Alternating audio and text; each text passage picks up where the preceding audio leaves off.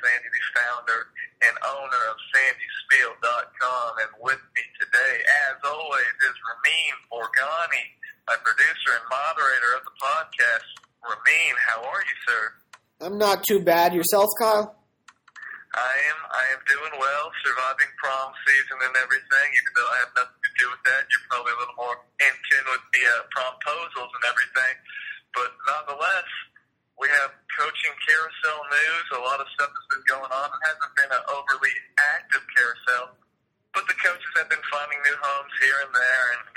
Pick up once domino domino effect comes into play. Then we'll we'll, we'll see some more shuffling. But there has been a, a, a couple good moves across the state, and we're here today to kind of try and break that down for you. Just touch on a, a few of these new new faces and new places and. uh we'll see how it all turns out for this 2017-2018 season, which is quickly approaching, even though it is a couple months away. But hey, we're in we're in April. We're about to be in May, and it'll be here before you know it. Indeed, we'll promise to try to keep it short and sweet this time. Our show sheet says we're going to keep it short and sweet, and we hope not to drag this one out too too long. We'll jump right into it. Uh, the Brookwood girls' head coaching positions found a new uh, body to fill. That is true. Brookwood had a uh, a nice season. Adia Jones going to Texas A&M. She will be graduating, so those will be very big shoes to fill. She was a a very dominant post presence, but stepping in as head coach will be Caroline Whitney after serving as the interim coach at Lambert. She kind of took on the uh, head coaching job halfway through the season there with Coach Jamie Fisher sideline having children. Uh, she stepped over uh, a seat and took over that head coaching position. Was a, a key part of that coaching staff that helped Lambert go 26 and three. So now she's getting her uh, her first head coaching gig over at Brookwood. She played at Wesleyan under Jan Azar, so she is well schooled with uh, some coaching royalty in the state of Georgia. Uh, she'll be ready for this job, and she's going to have a couple good pieces in place still with that cornerstone going to Texas A&M. But uh, that is an exciting hire for Brookwood. Some some youth added into the program coming off a good year, and it'll be uh, uh, fun to see what Caroline does over there. Another coaching vacancy filled in the Mount Paran girls. Mount Paran hires Stephanie Dunn, who was head coach over at Berry College up in Rome. So she's going from the college ranks. She's coming back down to high school. She has had plenty of success at the high school level, and she was over at St. Pius she left for Berry College. She was region coach of the year 2003, 2004, 2006, 2007. So she has seen a uh, a lot of success over at the high school ranks, and she's going to go into the private school and try and turn around the Mount Paran program that has been pretty good over the years. They've fallen on hard times this past year. Been uh, bit by the transfer bug a lot lately, but with Coach Dunn back over there, we'll see if Mount Paran can go back in the right direction, which they're heading for a couple of years before uh, the recent past few seasons. Over on the boys' side, Mount Vernon has also found a new head coach. Tariq Maybon takes over. He has paid his dues. He is one of the good guys in the game. He has uh, done everything he can. He was an assistant on the staff. He'll help out coaching on the summer and spring circuit and everything. So that's the guy that you'll find in gyms doing his best to help out the kids. Uh, he's a, a guy that really cares about the kids, not just on the court, but certainly off the court as well. So uh, I'm really looking forward to him and excited for him to see what he can build over there with the Mustangs. That's a team also that's been bitten with the transfer bugs over the uh, the past few seasons. Will be the head man there. He will bring some energy, some uh, some experience, and uh, Mount Vernon Presbyterian has a good one, Coach Nathan. Holy Innocents, they wound up with a new coach after a bit of a windy path to get there. Yeah, so Holy Innocents, Adrian Collins, also known as Ace, comes in, interim job last year, and he'll take over the head coaching job full time now, and he is looking to hire a completely new staff. So he's looking for good people over there. He wants some skilled trainers, some guys that can really help out Um, it, it, he's losing a lot of people. Richard Surdykowski is going to be gone. Jules Irving graduated. Cole Smith, an All-State performer, graduates. So uh, it's going to be a, a bit of a youth movement over these next few years. Uh, he has a good freshman class coming in. He's got some nice players to work with, but uh, I think Holy Innocents will take a backseat for at least a year while he gets his players and gets the system in full time. But as long as he is, is still there and he gets his uh, the coaching staff he wants in place, I think Holy Innocents is a, a place you can win at and win at big. Um, that's going to be a, a good spot for him. He's familiar with with most of the players since he was their intern last season. So Adrian Collins gets that Holy Innocents job after Holy Innocents was flirting around with some other uh, some other coaches throughout. But at the end of the day, Adrian gets the call and he's in a good position to succeed.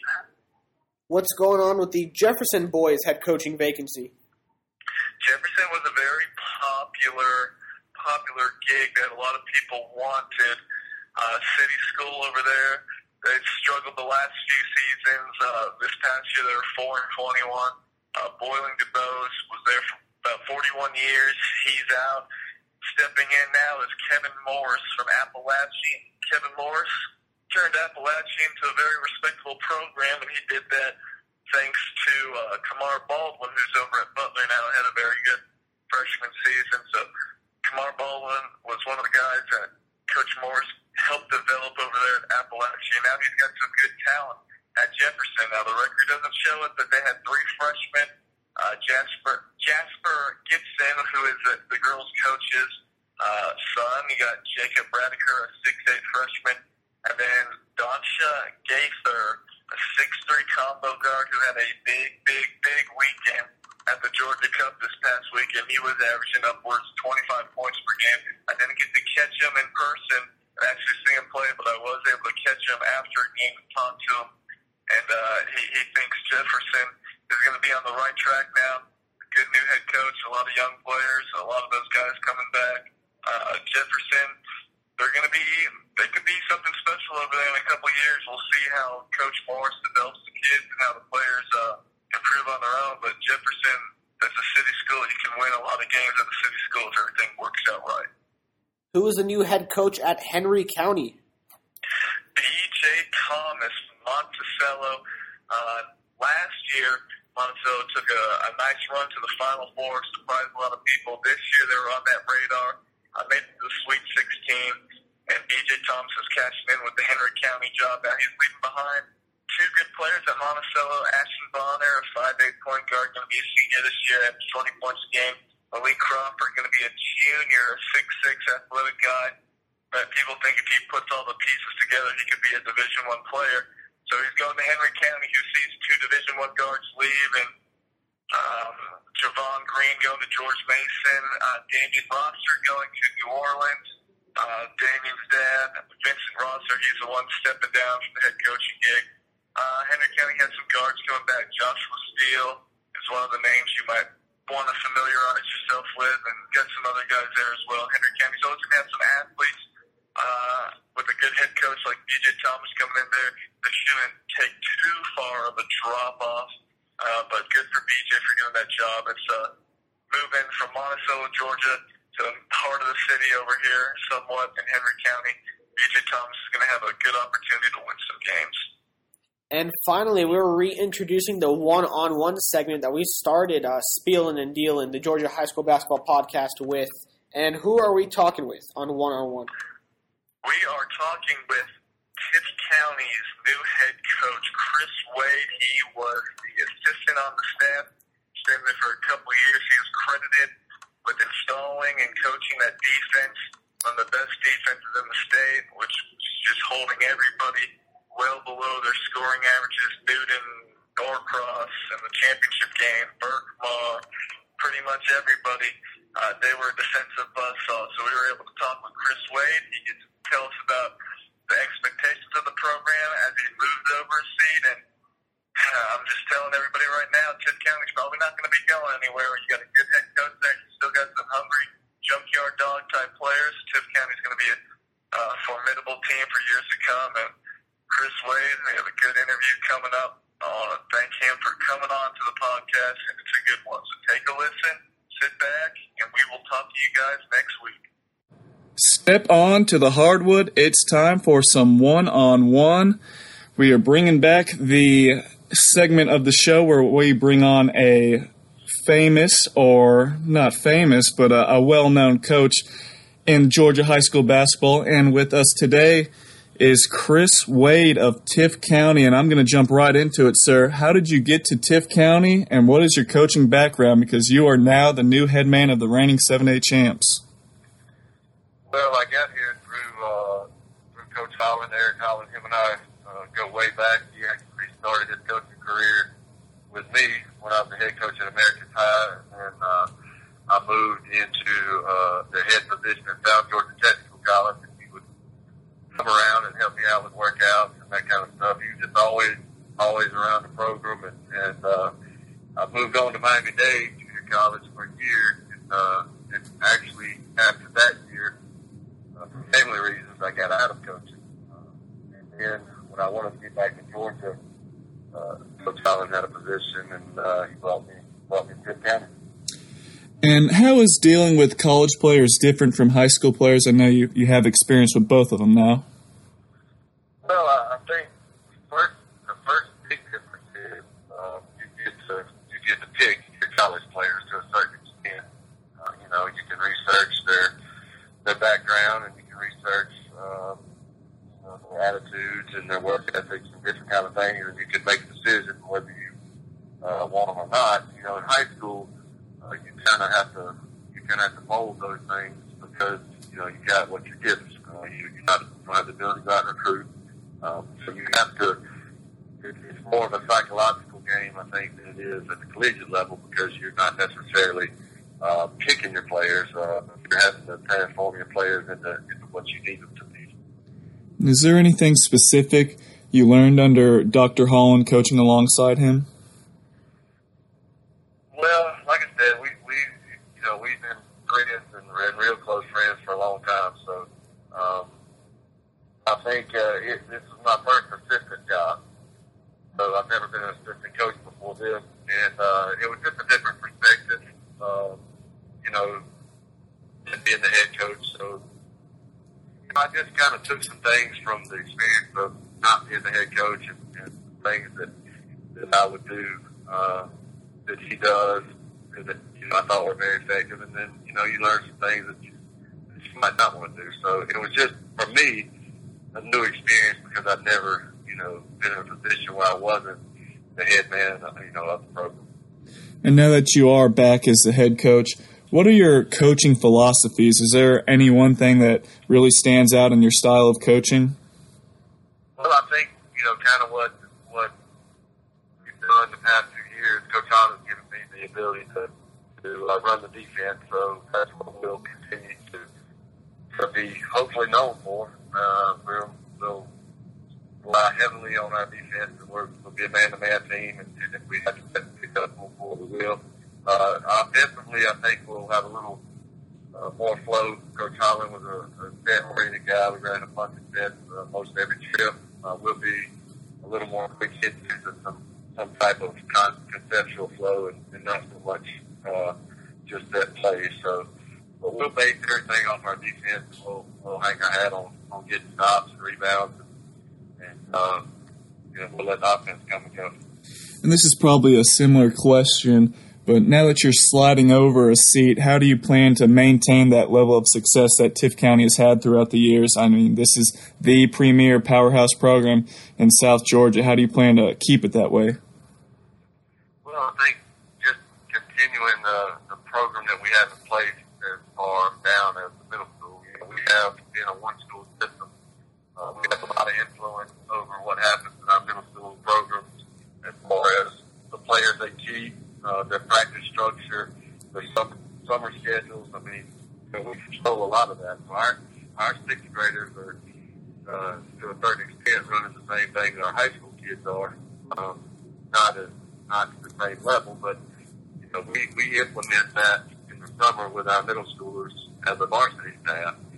Uh, middle school coaches will come in and, and, and observe it, and then, of course, they handle it during season. But I think that's been the real success of the program is that we number one we have good players.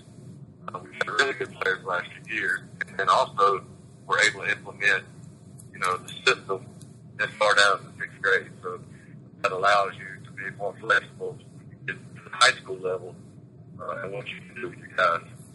And coming from South Georgia, do you feel like there is somewhat of a, a, chip on your program shoulder when you're compared to the Metro Atlanta teams, and those guys are always, it feels like always they're going to get the first pickings on uh, who they think is going to win the state title, and then you guys are always just down there winning 28 games a year, but sometimes it takes a while for the rest of the world to, to wake up and realize how great you guys really are.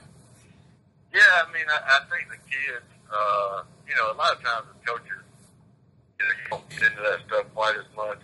Um, you don't feel quite as flighted because you know how the game works, and uh, you know we're aware of that. But as kids, they yeah they they take it pretty personal. I mean, they they play with those guys in the summer, and you know, PJ and Mike can play with all those all the guys that we played against on the run. They played against the summer, so um, you know they they they don't really understand why we don't get the same recognition, but at the same time. Um, you know, we try to just educate them on it and just kind of move forward. And, and eventually, at the end of the year, you know, we'll get our chance to prove, you know, wrong.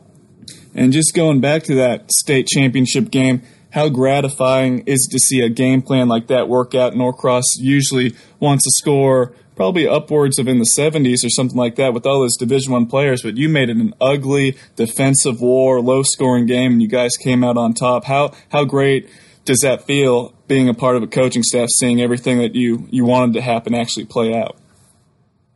It was good. I mean, you know, that's what you you know that's what you you plan for, and that's what the kids were really able to execute uh, our plan on both ends of the floor.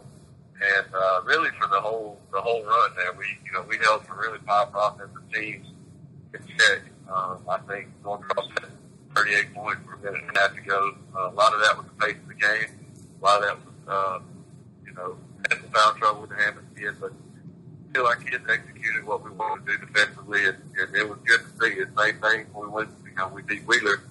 We held them, I think, to 49. They were averaging like 81. So, uh, like I said in the beginning, we're going to hang our hat on defense, and we're trying to get stops and rebounds, and, and hopefully, you know, it didn't hurt that we got 90% of the free throw line. So, yeah.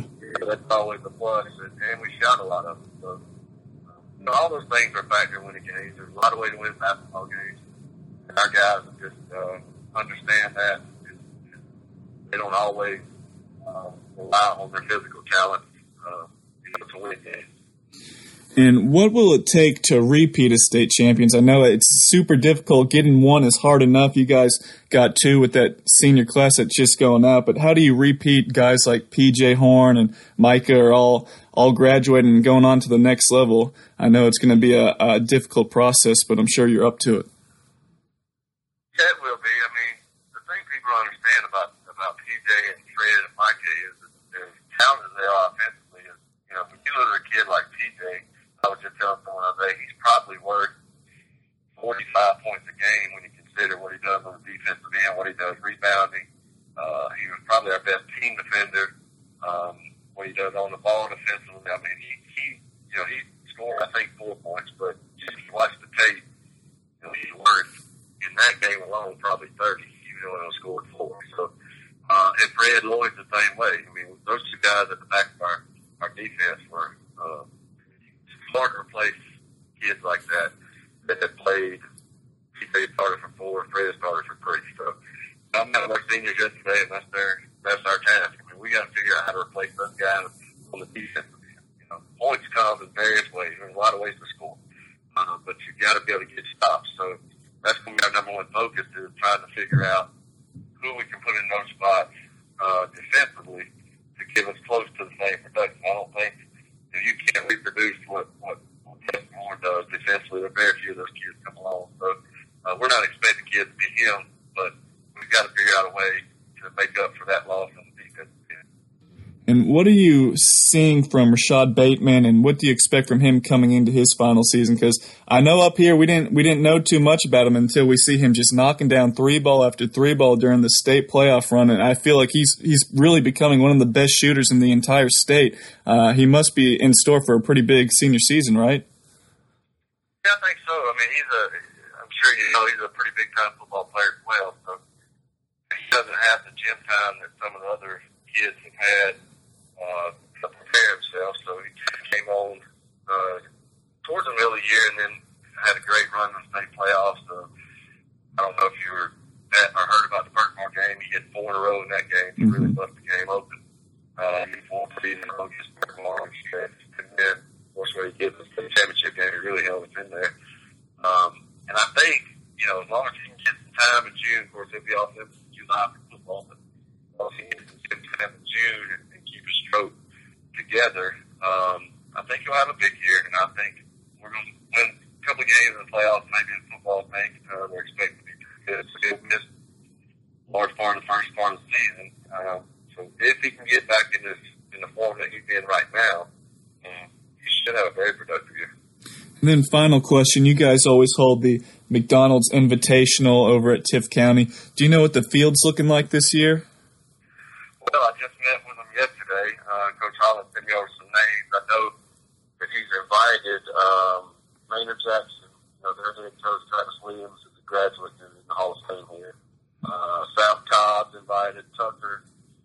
Um, Keatron is invited. Morgan County is invited. And Lake Neola and Bartow, Florida, out of Florida, are invited. So I haven't got any confirmations other than Maynard Jackson's confirmed. And then Crawford County, of course, they always play it. Uh, they're confirmed. And Cambridge is confirmed. Um, but the other ones have been invited. And I'm looking at, at some more uh, people to invite. And then uh, probably get the field set, hopefully, within a couple of weeks. And then, uh, could you just remind people about what what time frame uh, the McDonald's Invitational usually is? This year we're looking at uh, the weekend after Christmas, which is the 28th, 29th, and 30th. And we're planning at the moment to still do it uh, the classic style where we'll have six, eight teams and everything. We'll play three games. Just try to put together some, some cool matchups. Uh, we had thought about going tournament style, but I, I'm gonna once I get the field set, I'm just gonna kind of hold the coaches to before they come to do it.